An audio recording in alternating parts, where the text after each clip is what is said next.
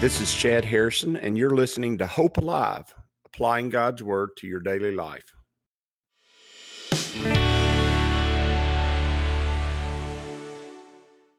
Hi, this is Chad Harrison, and I am the teaching pastor of Lake Community Church and have been serving as a pastor for 25 years.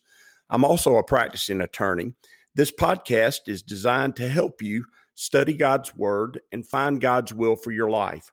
I pray in the name of Jesus right now that God would open up his word to you and allow you to see him and to know his will, that you might glorify him and that you might walk in faith and power each and every day, especially today, in Jesus' name. Good morning. Welcome to Lake Community Church's Morning Bible Study. It's good to see y'all this morning. Good to be with you. We are in the book of Genesis, and we're in Genesis chapter 2. Genesis chapter 2, starting with verse 15. And we're going to cover a few verses this morning, verses I actually think are of critical importance, especially when God's dealing with what's going on with Scripture and the things that happen long after these verses take place. What God says to Adam in the garden and what's going on there, they just take the cake. They're so important for the rest of what the Word of God has to say and the rest of the plan of God in the world. And it's important that you see that, you know that, and also talk a little bit. It's important that we talk a little bit of interpretation of Scripture and how you define words in the Bible. It says in Genesis chapter 2, verse 15, it says, "Then the Lord God," remember Lord God is Jehovah God, which is Jesus. He's God manifest in the flesh. He's God at work in the world. Remember, the Father is the will of God and the Holy Spirit's the power of God. And there are far more than that, but just in general, when we're talking about these things, that's how it kind of plays out. When you're reading the Word of God, you know that the Father is the will, the heart of the Son is the manifestation of God, how God works in the world, and then the Holy Spirit's the power, the presence, the eternal power of God working all around us. So it says, "Then the Lord God took the man from where he'd made him, and put him in the Garden of Eden to tend and to keep it." All right. So in the land of Eden, where God had planted a garden, God took Adam and he placed him in that garden and to keep it, to take care of it, to have dominion over it. And he's teaching man how to do that. He's teaching man how to have power and control over it. He said, so when it says there, he put him in there in Eden to tend it and to keep it.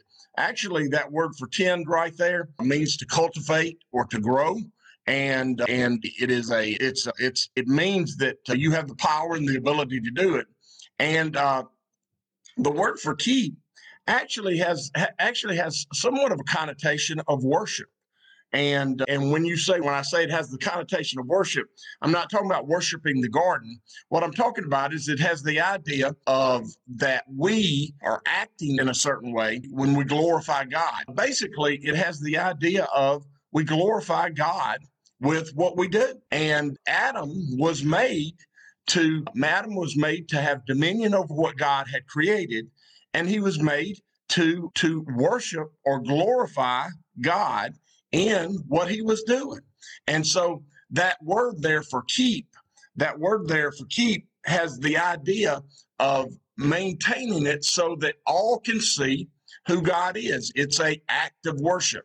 And so many times we as believers in our modern context think worship is an event. We think worship is show, or worship is some kind of presentation that we do. But worship is not that.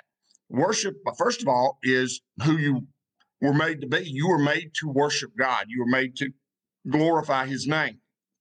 So worship by no means is an event. Worship is a lifestyle. Worship is who you are. Worship also is not something that we do once a week. Worship something that we do each and every day. Also, what we do in corporate worship should never, ever be an audience watching somebody else. It always should be that word that Pastor Terry loves, Torrey. He loves for me to say that word because he knows that my tongue is liable to get twisted as I'm saying it. Worship is participatory. What does that mean? We start out with singing. Why? Because everybody joins in the sing. Everyone gets an opportunity to to worship God in music. And it's important that you understand that worship is you participating, you entering in with all of us together into the Holy of Holies. You enter into the presence of God. You enter into the place where he's invited his people to be. And so it is always participatory, meaning it has action involved in it. And then obviously when we get to the word, you think the preacher's the only one doing anything. I hope not. I certainly hope not, because if that's the case, then we're in a lot of trouble if it's just me. But that's not the case. Actually, you are engaging with God far more than I'm engaging with God, because God is speaking to your heart. And sometimes he has to move me out of the way to speak to my heart during a sermon, and he does do that. But oftentimes, I'm just the vessel, and you are the purpose. You're the whole purpose for why we're doing what we're doing on Sunday morning. And worship is, by definition, participatory, and it is an act. It is action. It is acting. In fact, all the Old Testament words for worship, all of them, are a word picture of some kind of act, some kind of action we take, something we actually do while we're worshiping. And you have thrust your hands in the air, you have fall on your face, you have shout to the Lord. All these ideas of worship in the Old Testament all involve some kind of physical activity. All right. And so when God put man in the garden, he put him there to have dominion and to glorify him in his work that he was doing, in his actions of keeping it. And so when we're together, we should be practicing that on as a corporate group when we meet together. In fact, today, right now, we are practicing that. I'm talking about God's word, and God is speaking to you, and you're engaging him as you get ready this morning, or as you head to work, or as you watch it later on during the day. You should be engaging God and what we're talking about. It shouldn't be you talking to me, you listening to me. It should be you listening to the Holy Spirit speak about God's word through me. He said, and the Lord God commanded the man, saying, notice, it's not a suggestion here. It is a commandment here. He commanded the man, saying, of every tree of the garden you may freely eat. Notice, he is giving him an open door. Oftentimes we think of God, even in this situation, even at the very start of the Bible, God saying what not to do. Well, he does say what not to do, but the reason we get focused on it is because we continually want to do what we should not do. The truth is, God said, I'm opening the door for you. I'm opening the door for you, and I'm saying to you, you can eat of every tree in this garden. You can eat of every tree that's going on here. You have free reign to eat of anything you want to, except for one. I've made you, and I've made you such that all the trees that I planted in this garden are good for you to eat. They are consumable by you. They're made for your very best. In fact, if you eat of these trees, you're going to get the different nutrients in different places. You're going to get the fullness of my plan for you. He said, and that's what he says. He says, it commanded the man, saying, of every tree in the garden, you may freely eat. And for me personally, anytime when God says, I may freely eat, I like that. I like it.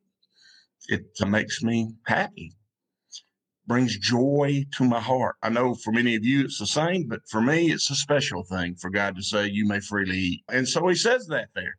And then he says, but of the tree of the knowledge of good and evil, you shall not eat. You shall not eat. Basically saying, that's got Brussels sprouts on it. Who wants to eat that? You're not supposed to eat that. I'm just joking.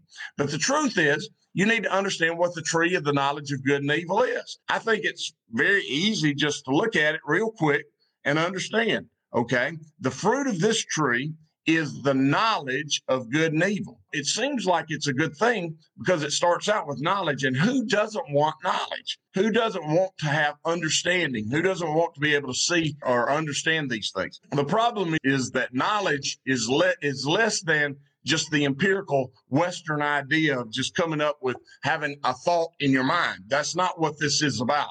This is to learn, to know, to become intimate with.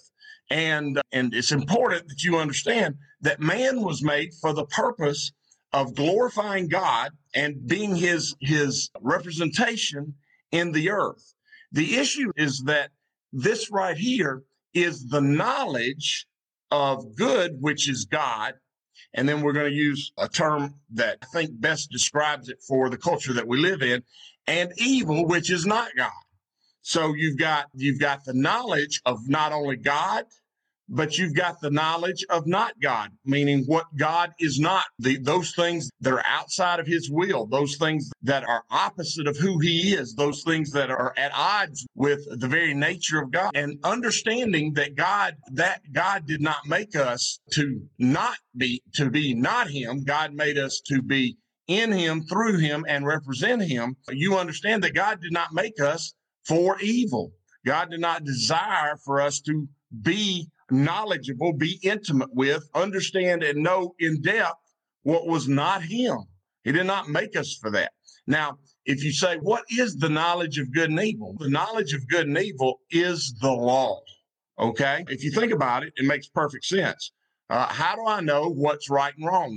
If I go into a state and I'm doing certain things in that state, let's say I'm doing business in that state, and I want to hire 100 employees. What's the first thing I need to do? The first thing I need to do in that state is I need to find out what the employment laws of that state are. I need to figure out how I am to treat, how I am to hire, how I'm to operate with my employees in that state, because why? If I don't, then I will be doing ra, which is the Old Testament word for evil. I'll be doing what's not right. So what I need to do? Well, I need to go to the law.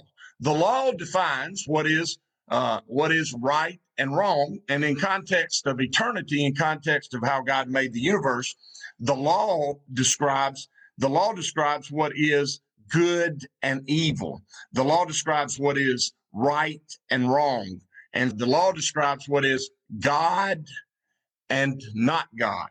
The law says, this is what I am, and this is what I am not, or you are not to be.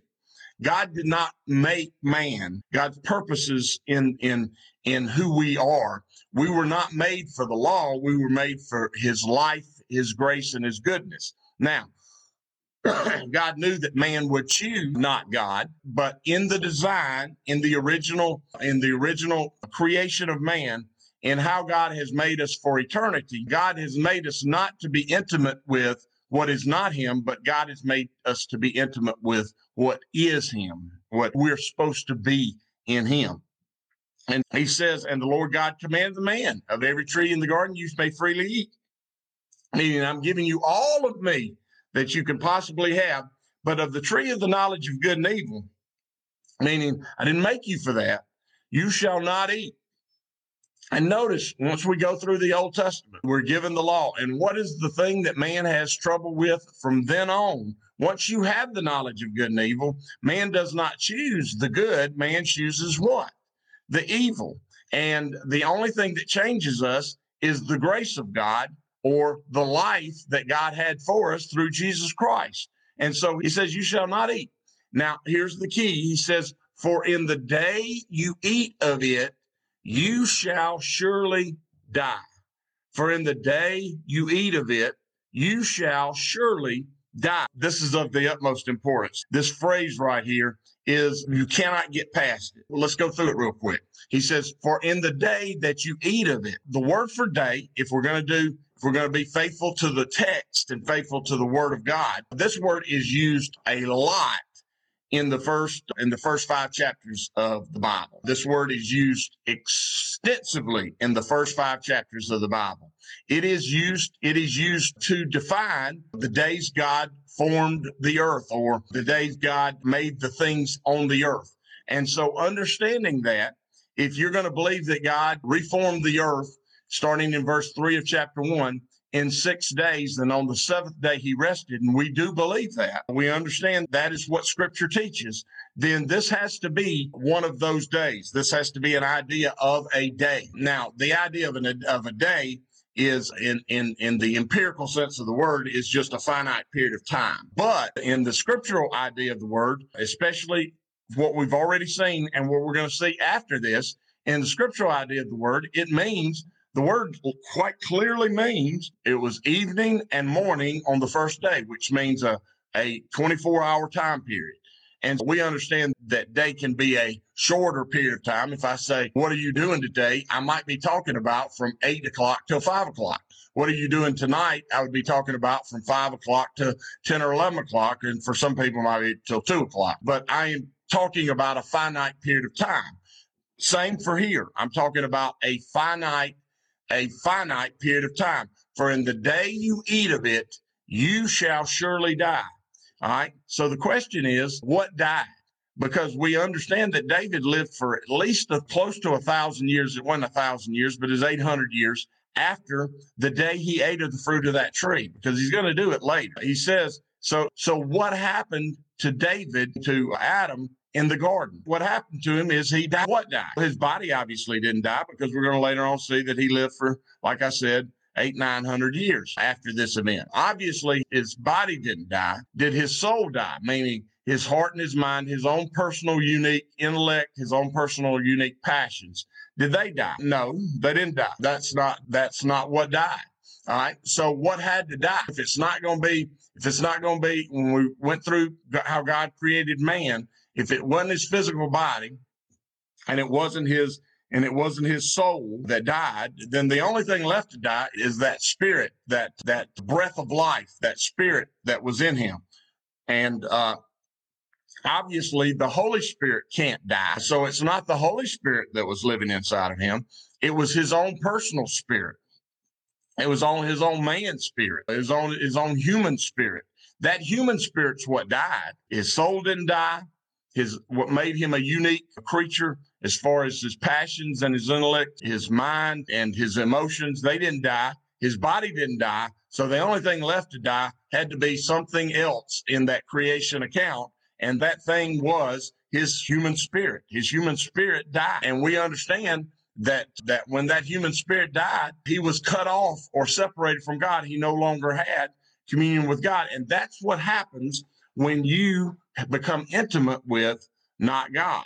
Intimacy with not God is separation from God. When he ate of the fruit of that tree, he had knowledge of that which was not God. He had intimacy with that which was not God. And God said, don't do it or you shall surely die. And we're going to find out that's exactly what happened. Notice that Eve is not even created when this is said. Eve has not even been taken from his side or not even been made. The age-old question, whose fault was it? Who got the instruction? Who's the one that was left in charge? Who was the one who was told to not eat of the knowledge of the tree of the knowledge of good and evil? Was it Adam or was it Eve? And the answer is, it was Adam was told not to eat of the tree of the knowledge of good and evil before Eve ever existed. And even though Eve come from Adam and Eve was his helpmate, it was not Eve's responsibility to ensure that no one ate of the tree of the knowledge of good and evil. It was Adam's responsibility. It was Adam's responsibility. And Adam is the one who had to tell Eve. Now, I'm sure the Lord God told Eve also in the garden, because we're not required to go through our spouse to speak with God. Walked with them in the cool of the evening. And I'm quite sure they talked about many things, wondrous things, because their minds were not limited by their sin nature. But Adam was clearly told in the garden. He was the one responsible. He was clearly told in the garden to not eat of the tree of the knowledge of good and evil. I think that's very interesting. There's a lot of theology in there. It's important. It's going to be of great importance as we study through the scripture over the next several months. And